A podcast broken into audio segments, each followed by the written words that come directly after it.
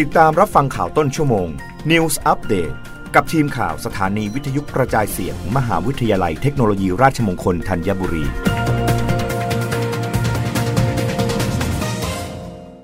รับฟังข่าวต้นชั่วโมง โดยทีมข่าววิทยุราชมงคลธัญบุรีค่ะ กระทรวงพาณิชย์ประกาศขึ้นทะเบียน GI กล้วยหอมทองละแม ดันเป็นผลไม้เศรษฐกิจ พร้อมบุกตลาดญี่ปุ่น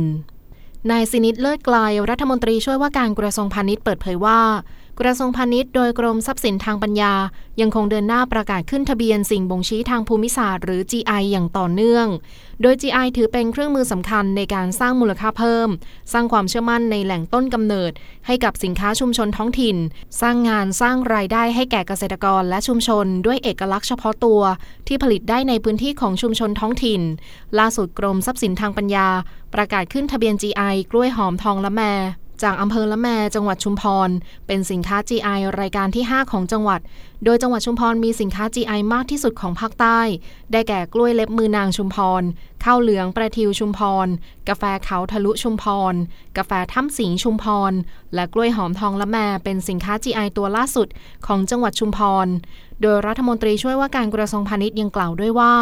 ความเข้มแข็งของเกษตรกรและชุมชนท้องถิ่นในจังหวัดชุมพร รวมทั้งหน่วยงานในพื้นที่ของจังหวัดที่เห็นความสำคัญของการขึ้นทะเบียน GI เพื่อสร้างมูลค่าเพิ่มให้กับสินค้าชุมชน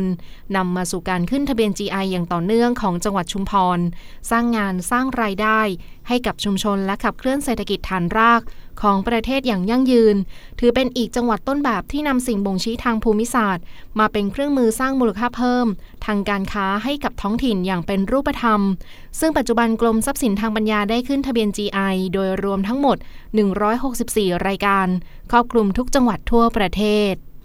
รับฟังข่าวครั้งต่อไปได้ในต้นชั่วโมงหน้า กับทีมข่าววิทยุราชมงคลธัญบุรีค่ะ รับฟังข่าวต้นชั่วโมง News Update ครั้งต่อไป กับทีมข่าวสถานีวิทยุกระจายเสียง มหาวิทยาลัยเทคโนโลยีราชมงคลธัญบุรี